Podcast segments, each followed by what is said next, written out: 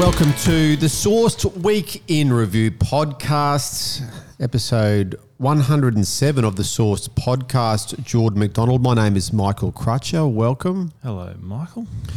Episode 97 of the Week in Review. Yes. So that's what we're looking at this week. And we're going to talk about a few things that we haven't spoken about for a little while, a few different ones to talk about in an otherwise fairly quiet week compared to some previous weeks. It was a bit of a quiet week. We did have to dig a bit deeper to find some things to talk about, but there's plenty here. Oh, there's heaps there. And Netflix to start off, that's one we haven't spoken about for a while. And there's been some very interesting news in the last 24 hours about Netflix, which is a bit different to some of the news we have spoken about with Netflix in previous podcast. So what's happening? Yeah, so Netflix would be very pleased because their recent third quarter results came out and they've added a pretty substantial amount of subscribers, 8.8 million new subscribers. So that brings their paid subscribers base to 247 million in the world. Now, the new subscribers prove that the password crackdown that they've been talking about for a long time, it's converting those free users into the paying customers as they predicted. That's what we were waiting to see, wasn't it? What happened with that? We were waiting to see that, and it seems to be paying off. Now, speaking of paying, there's price increases coming. Okay. So in the US, the premium ad-free Netflix plan is going to go up by $3 to $22.99 a month. This is in US dollars. Their basic plan is also getting a bump to $11.99. So the UK and France are seeing the same changes too. For Australians, there's a few changes. So the first is that $10.99 plan, that basic ad-free plan, will no longer exist from next week. And I mentioned this would come likely come a few weeks ago, and it's here, sure enough. Also from next week, the new users will have the choice between the $6.99 plan, which includes ads, or you'll pay either $16.99 or $22.99 for standard or premium ad-free viewing. So if you're someone who's currently on that $10.99 plan, the ad-free, Netflix says you're fine for the moment. For the moment. That's the key part there. Yes, .. They'll get you at some point, I'm sure. Of course they will. But Netflix has seen pretty significant ad revenue growth after killing off their basic ad-free plan overseas in the US, UK and Canada, which is why they're doing it here. Yes. So they've had a 70% increase in membership with ads. So at the bottom line for that Q3 report, Netflix raked in $8.5 billion last quarter, which is enormous. And their stock jumped 12% after the news. They're also talking about branching into gaming and sports content to reel in more subscribers. Yes.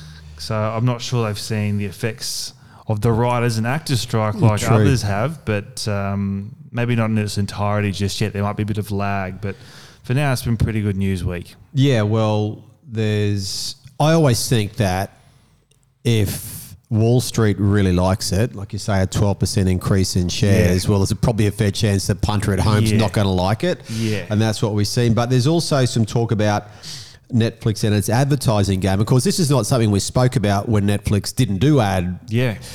But it does add plans now, and the guys in the Unmade newsletter and podcast do a great job. They had some information this morning about what Netflix is doing in the ad space. Yeah, so it was US Advertising Week this week, and that coincided with South by Southwest, which was held in Sydney. Yes, the Sydney version of the big American conference. Yes, so it wasn't too long ago that we were talking about how Netflix subscriber growth had stalled. Yes. But they've certainly bounced back because their ad-supported tiers, which we've been talking about, it now makes up for 30% of all the new subscribers they get. That's more than I thought it would. That's massive. 30%. That's a lot of people. People will put up with those ads, yeah. They're putting up with it.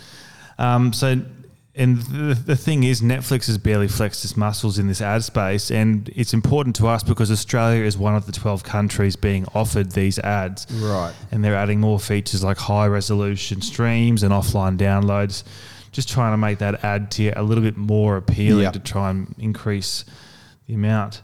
So Netflix is also changing the game for a few of our local free-to-air stations as well. So even Channel 7 had to tip their hat to the might of the streaming platform during their upfronts presentation, claiming Home and Away's reach is 3 times bigger in Australia compared to Apple TV's Ted Lasso. Yep. Great show, by the way, Ted Lasso. But obviously Netflix is starting to get serious about ads. 7 will have to step up their game a little bit, I reckon. Yeah, I think you're right. And all these different, you know, I guess pressures that are really hitting traditional media. You know, Netflix comes along and takes a stack of eyeballs. Now it's taking ads as well. I mean, this whole field changes so quickly when you look at the way that what we took for granted changes. And if you look down the track, this is why we do this podcast in many ways. What are audiences going to do next? What will they... you know, like, what won't they like? I wouldn't have thought you get to 30% of Netflix subscribers putting up with ads. Yeah, no, I didn't think so either. But that's clearly something that they're willing to do. So we're learning a lot about this stuff here. And let's see what other streaming services do. As we say, keep in mind Australians love streaming. The data that we've used before on this podcast, if you have one streaming service in Australia, you have 3.4. Yep. So...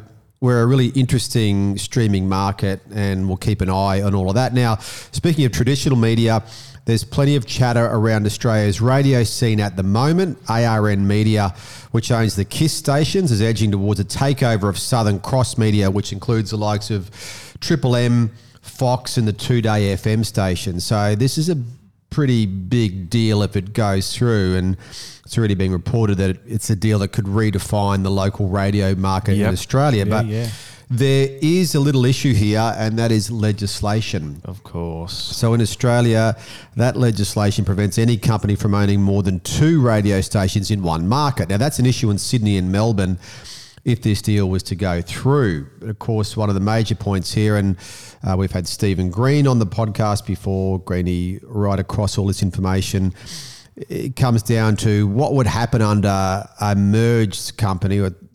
Would ARN's prize breakfast pairing in Sydney of Kyle and Jackie O, does that start then the networking of them through the country? How does that affect some of our different cities? Well, that's all we're likely to see. Yeah, so it's a goldmine for reaching younger and middle-aged men through a sporty and rock content. This is what Triple M. Yeah. So it's a goldmine. But combining this with ARN's existing assets like the Kyle and Jackie O you mentioned and Kiss FM, it would give them a massive slice of that male and female audience. And the merger is a pretty textbook case, I reckon, in understanding the market needs and seizing opportunities. Yep. So ARN is in the final negotiations with the Kyle and Jackie O pairing, and that's a pretty substantial deal too. Yeah, there's been $200 million over 10 years. Yeah, it's been leaking this week, some of that, size of that deal. I never thought there was that much money in radio. It's resilient radio. It is resilient. It's in our unbelievable. Cars. It's always around. So, you know, these big moves are all about keeping your audience and that attention glued and attracting that big the big money through ads, obviously. But the deal also pushes the envelope in Australia's media laws, and it could lead to even more consolidation in our already tight media market. Yep. So let's not forget the digital side to this. That's right. This merger could really it puts the 2 largest audio companies, iHeartMedia and Listener, under the same umbrella, and that makes them a proper rival to platforms like Spotify. Yeah, that's true. It starts to get those digital stations which have become part of the audience now, part of the fair now, if you like. So, no, we'll keep an eye on that one. Now, we've waited until after the referendum on the Voice to Parliament last week to have a look at the polling companies. We might do something a bit bigger on this in the weeks to come, but just where the pollsters sit, Jordan, because it's been a rocky road. I should get that right. A rocky ride for some time now. Yeah, so there was another good piece in Unmade this week. They supplied us with a couple of great bits this week. And it looked at how these pollsters accurately predicted the outcome of the Voice to Parliament referendum. And it's caught our attention, obviously, because it wasn't all that long ago that the pollsters got it spectacularly wrong when Scott Morrison was elected Prime Minister in 2019. But the Unmade examination looks at the poll numbers from October last year up to voting day last weekend. And we know early on there was pretty strong support for the voice to parliament in the beginning. However, by April this year, that support began to decline. Yes. And then from June, when the Liberal Party announced its opposition, the fall continued. In that first week of June, the polls were 51% no, 49% yes, and that was the first time that no had greater support. That's right. Polling from then on out was pretty spot on. In October, one of the pollsters, YouGov, estimated that its final national voice poll would be 56% no, 38% yes, and 6% undecided. Yep. And the national results, as they were this morning, are close enough. There was 60.8 no and 39.2 yes. Yep. And those undecided voters, are always more likely to vote against. That's right. So the polls kept a pretty accurate temperature check on the nation for a whole year, which is a pretty impressive feat for any pollster. The data indicated that Australians who voted no were the most concerned about the cost of living, and we heard about that plenty in the media coverage. Those who voted yes were typically younger and or university educated and tended to live closer into the city, the metro areas. But the point that Unmade arrived at was that it came down to campaign effectiveness. The No campaign tapped into that economic concern impacting Australians, that cost of living. Meanwhile, the Yes campaign seemed to have a pretty glaring weakness, which was the failure to offer a pretty clearly communicated cut-through solution to that existing problem. Who knows? Your thoughts? Yeah, the polling story I've found fascinating for a lot of years. So in my days as a newspaper editor, we polled every 3 months and those polls were really important. We had decades of polling history. So what we were able to do was build up, a really rich database of polling information from Queensland, including every 3 months we'd ask a question about is Queensland heading in the right or wrong direction, right, and gauge the thoughts of the participants on that, which was the basis of what we used to call the Queensland Index. So which direction's the state heading in, and you'd see, before changes of government, you'd see the state heading in the wrong direction, change of government, go back up again, right. They'd see that. But it was always a really interesting way to do it. Now, polling's not cheap, it's expensive, and the key to polling is to properly weight your sample size. When we say weight, we mean W-E-I-G-H-T, weight as in that.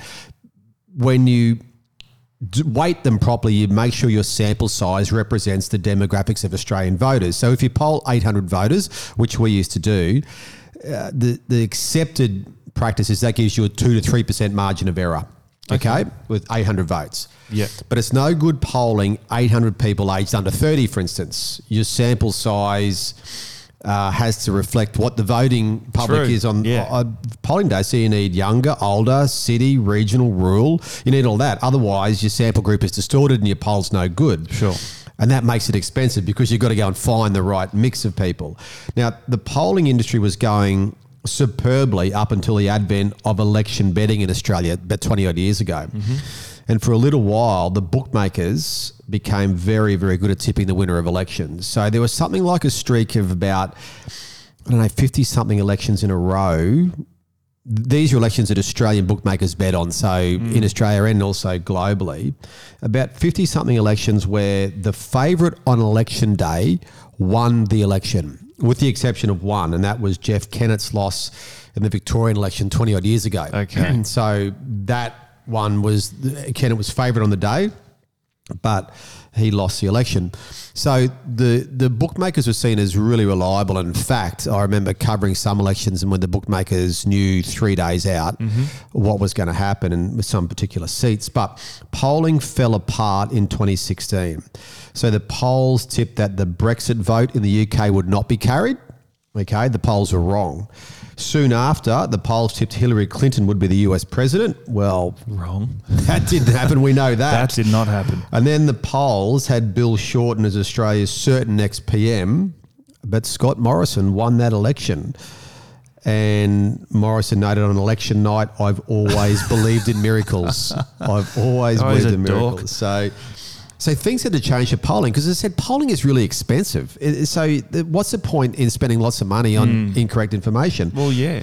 So things had changed so much because it's so many more apartment buildings came in. It's pretty hard to door knock apartments, like door knock the old houses and find out who lived there. True. And people don't have landlines and addresses in the phone book anymore. So after that 2019 federal election, when they got it so badly wrong, the pollsters got together to work out how to save their industry, and they had to save their industry. Now, they've managed to do that, but they found some really interesting things among all the things they found. One of those was the polls were skewed too far left, because they were trying to get people to get engaged in the polls. And one of the things they were doing, there was a good story in the Financial Review a few weeks ago about this, they were giving out grocery vouchers as a means to encourage people to be survey participants. Right. But they found that sort of people who were, more well off didn't go for the grocery vouchers, etc. So they were getting the wrong sample sizes, basically. So they had to change their models. Yep. And update their methods, and it's starting to work now. So now they're really starting to factor in social media, what role that plays, online surveys very well. And at the last federal election, so last year, 4 polling organisations were within 1% of the two-party preferred final vote. Wow. So they're starting to get themselves back. That's pretty good. As you said, they were close to the money last weekend. Yeah, they were very close. So it may look as though that polling has managed to fight back in Australia when it really was in a bit of strife. So... let's keep an eye on what happens, because we've got, in Queensland, a local government election next March, a state election in October, and a federal election the year after. So we're going to hit 18 months of plenty of politicians' ads, just like we really wanted those in our lives. Yeah, thanks. Joy. Now, one thing I wanted to bring up is looking at some of the sports coverage in the US lately. It's baseball playoff season. So we're in the midst of baseball playoff season. We do have baseball on in the office here at times, or at least I do. Occasionally. I do, at least. And there's been some really interesting games lately, and some clips on social media have gone around with no commentary on them. So you showed me these the other day. Yeah, so there was a really interesting end to a game last week, and the crowd went berserk and told the story of what happened. And so social media put out, watch this clip with no commentary. And it was really engrossing. It was really cool. Yeah, it was great. So, and it wasn't just that, it was the drama of the actual moment on the field, close-ups of the face of the pitcher after he was hit for a home run. I mean, really close up. His face takes up the whole screen. You can see the anguish in his face. Close-ups of the players, the happy players in the dugout. Like it's drama. And the US do it really well, which made me sort of go back and think, well, let's have a look at what's happening in Australia at the moment. So we went back to the NRL grand final of a few weeks ago. And haunting memory, yes, that one. So for Broncos supporters. But the most dramatic moment of that game, was when Nathan Cleary from Penrith scored the winning try to complete a stunning comeback. Yes. Probably the greatest comeback in modern NRL grand final history. Now, we went back and studied that. Nathan Cleary scores the try and breaks the hearts of the Broncos. And from the moment he put the ball down to score the try to the moment the game restarted after his conversion was 3 minutes. Now, not one time in that 3 minutes was there, could you see the Broncos players? You couldn't see them. They did not show the Broncos players. They did not show it at all. Now, you think about the heartache for the Broncos supporters. You think about the drama of the moment. We did not see one Broncos player. I have no idea why. No. This was sporting drama at its biggest in Australia. And for whatever reason, instead of seeing... We saw two Broncos supporters twice. We saw two Broncos supporters, twice. The same two Broncos supporters. I mean, there was only 80,000 people in the crowd. And we saw the family of Nathan Cleary, which is great. We saw the family there are happy. Yeah, I get that. What we had at the same time in those 3 minutes... was non-stop commentary and shouting. Yeah. Okay. We didn't let the crowd tell the story. So what we're seeing here is that for mine, what we've got now is so much blanket coverage in the US of sport. We're seeing sport done a lot better than we're seeing it done in Australia at the moment. I know I'm on a bit of a rant here, but... I was going to say, I should have warned everyone. Yeah, this is second screen TV now. Or like with second, we're watching two screens when we're watching sport right now. Yes. The crowd's got such a big role to play. And I know you picked out a moment in the Rugby World Cup that was worth it. Yeah, typically I don't pay attention to this too much. I'm so conditioned to our Aussie commentators just... ear blasting us in every moment. Yes. But once you pointed one out to me, that night I was scrolling through TikTok and I saw a clip of a crowd singing, and it was a commentator. So it was a game in the Rugby World Cup between Ireland and France, and Ireland just defeated France 13-8. And the crowd was just so loud. And the commentator just stopped. He said, let's have a listen to it. Yeah.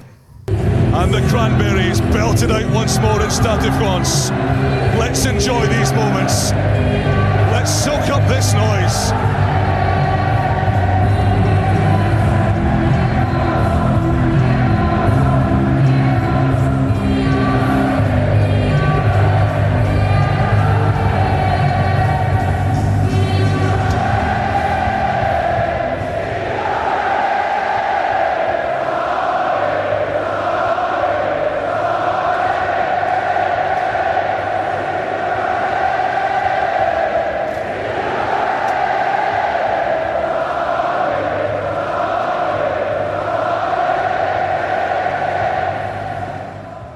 Wow, that almost makes you want to sing. Pretty epic. Yeah. Pretty epic. That crowd is unbelievably loud. And it made such a big impact when the commentator just stopped and said, soak it in. He really just centered your focus on it.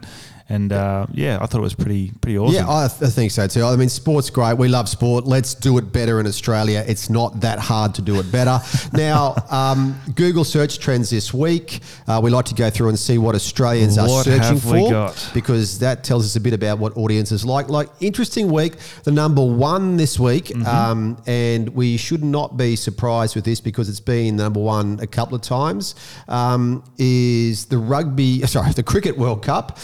India-Bangladesh last night, Thursday night, India-Bangladesh topping the search trends this week with 50,000 plus, along with some voice to Parliament news on Sunday, both 50,000 plus. We had a few 20,000 pluses, which were interesting. Yep. Boxer Tim Zhu,